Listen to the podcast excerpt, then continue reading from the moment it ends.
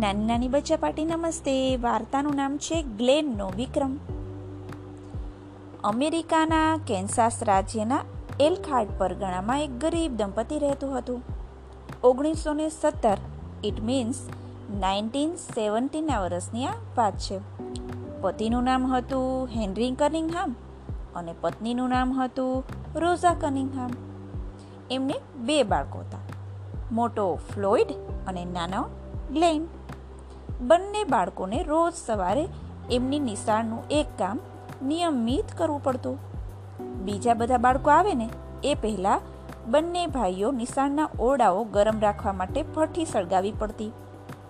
બંને ભાઈઓ વહેલા નિશાળે આવી જતા, ભઠ્ઠીમાં લાકડાઓ નાખતા અને પછી ઘાસલેટની મદદથી એને સળગાવતા. શિક્ષકો અને બીજા બાળકો આવે ને ત્યાં સુધીમાં દરેક વર્ગખંડ બરાબર ગરમ થઈ જતો. બંને ભાઈઓ એટલા બધા નિયમિત હતા કે મુખ્ય શિક્ષક એમના હંમેશા વખાણ જ કરતા. પરંતુ ઓગણીસો સત્તરના વર્ષની એક સવાર એ બંને માટે ભયંકર ઉગી. રોજ જે ડબ્બામાં ઘાસલેટ કે કેરોસીન રાખવામાં આવતું હતું ને, એમાં ભૂલથી કોઈએ પેટ્રોલ એટલે કે ગેસોલિન ભરી દીધું. ગ્લેન અને ફ્લોઇડ બંને ભાઈઓ આ વાતથી બિલકુલ અજાણ હતા રોજના ક્રમ મુજબ બંને ભાઈઓ લાકડા સળગાવા ગયા અને ભયંકર આગની જ્વાળાઓમાં લપટાઈ ગયા. મોટો ભાઈ ફ્લોઇડ તો ત્યાં જ મૃત્યુ પામ્યો. નાના ગ્લેનના બંને પગ કમરથી નીચે લગભગ સો ટકા કહી શકાય એટલા બધા દાજી ગયા હતા. ગ્લેનને હોસ્પિટલમાં દાખલ કરવામાં આવ્યો. એના બંને પગ લગભગ કોલસા જેવા થઈ ગયા હતા. એ વખતની સારવાર પદ્ધતિ પ્રમાણે ડૉક્ટરે એના બંને પગ કમર નીચેથી કાપી નાખવાની સલાહ આપી. પરંતુ ગ્લેનના મા બાપનો તો જીવ જ ન ચાલ્યો. ડૉક્ટરે એને ખૂબ જ સમજાવ્યા. છતાં એ બંને પોતાના નિર્ણયમાં અડગ જ રહ્યા. બધાએ એવું પણ કહ્યું કે જો ગ્રેગ્રીન થઈ જશે ને, તો તમારો દીકરો મૃત્યુ પામશે. તેમ છતાં ગ્લેનના મા બાપનું મન ન માન્યું તો ન જ માન્યું. ત્યારે ડૉક્ટર બોલ્યા, કે તમે આવો દુરાગ્રહ ન રાખો. આમે તમારા દીકરાને આખી જિંદગી ખાટલામાં જ પસાર કરવાની છે. એ ક્યારેય પોતાની મેળે ચાલી શકવાનો નથી. તો પછી શા માટે તમે મંજૂરી જ આપતા નથી? આવા શબ્દો સાંભળવા છતાં ગ્લેનના મા બાપે પગ કપાવવાની મંજૂરી તો ન આપી, તો ન જ આપી. પરંતુ મા બાપને ડૉક્ટરે કહેલા એ શબ્દો અર્ધ બેભાન અવસ્થામાં પડેલા ગ્લેને સાંભળી લીધા હતા કે આ છોકરો ક્યારેય ચાલી શકવાનો નથી. બસ. એણે એ જ ક્ષણે મનમાં નક્કી કરી લીધું કે પોતે આમ ખાટલામાં તો નહીં જ પડ્યો રહે અને અપંગ તરીકે જિંદગી તો નહીં જ જીવે.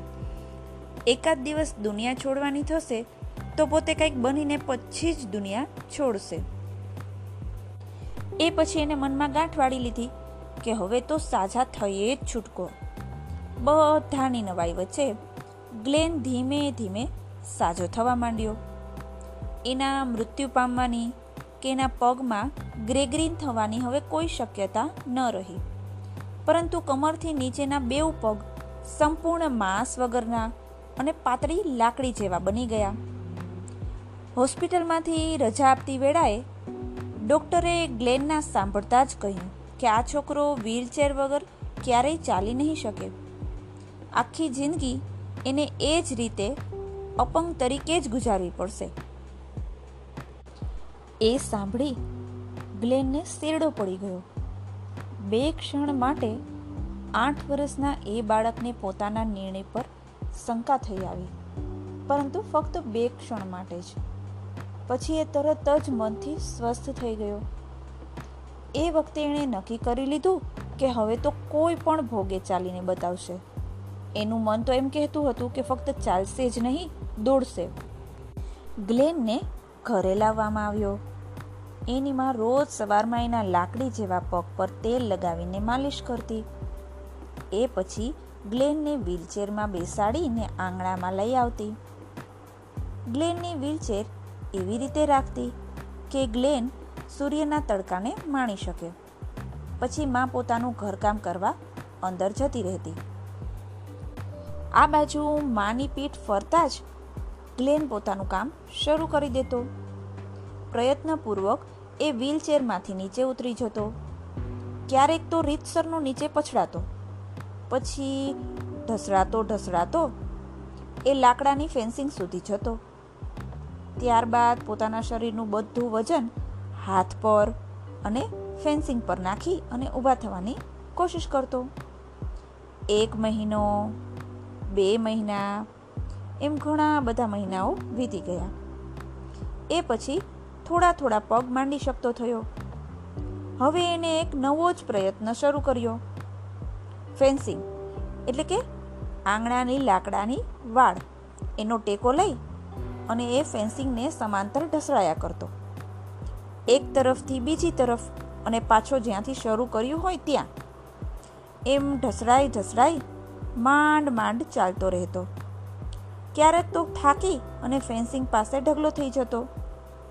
માંડ માંડ ઉઠતો અને ફરીથી પોતાના પ્રયત્નો શરૂ કરતો. જે જગ્યાએ એ કાયમ ઢસડાઈને ચાલતો હતો, એ જગ્યાની લોન ઘાસ પર એક કેળી પડી ગઈ હતી. એના પગના આંગળા છોલાઈ ગયા હતા. પરંતુ ગ્લેન પ્રયત્નો ન છોડતો. આમ ને આમ બે વરસ વીતી ગયા.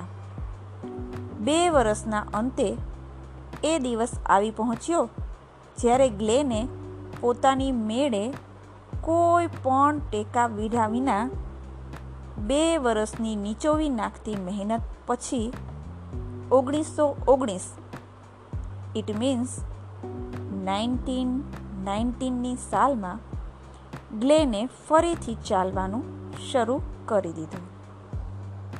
નાના બાળ દોસ્તો, ખરેખર આ બાળકને સલામ કરવું જોઈએ.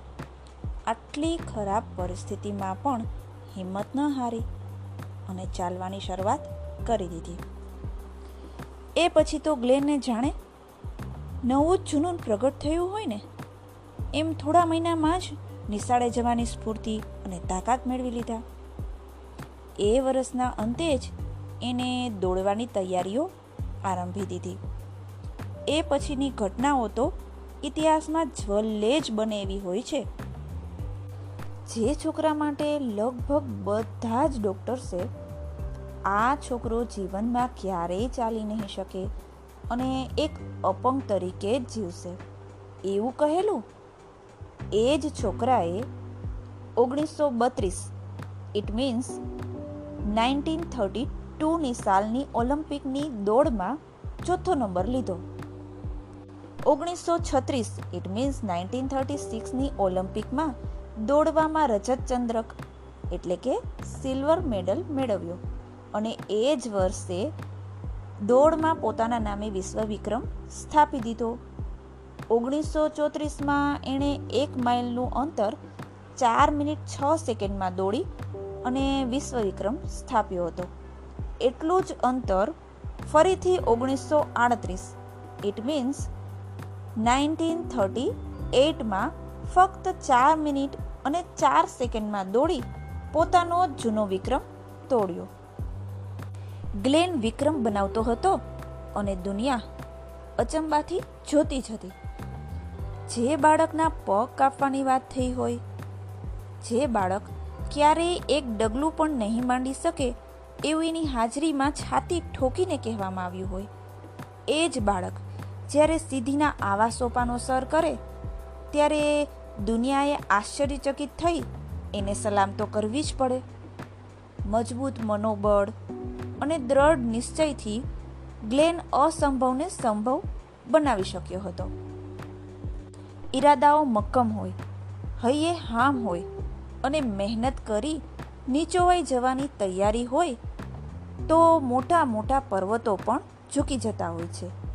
એવું આપણે સાંભળ્યું કે વાંચ્યું જ હોય, પરંતુ ગ્લેન કનિંગહામે તો એ સાબિત કરીને દેખાડી દીધું.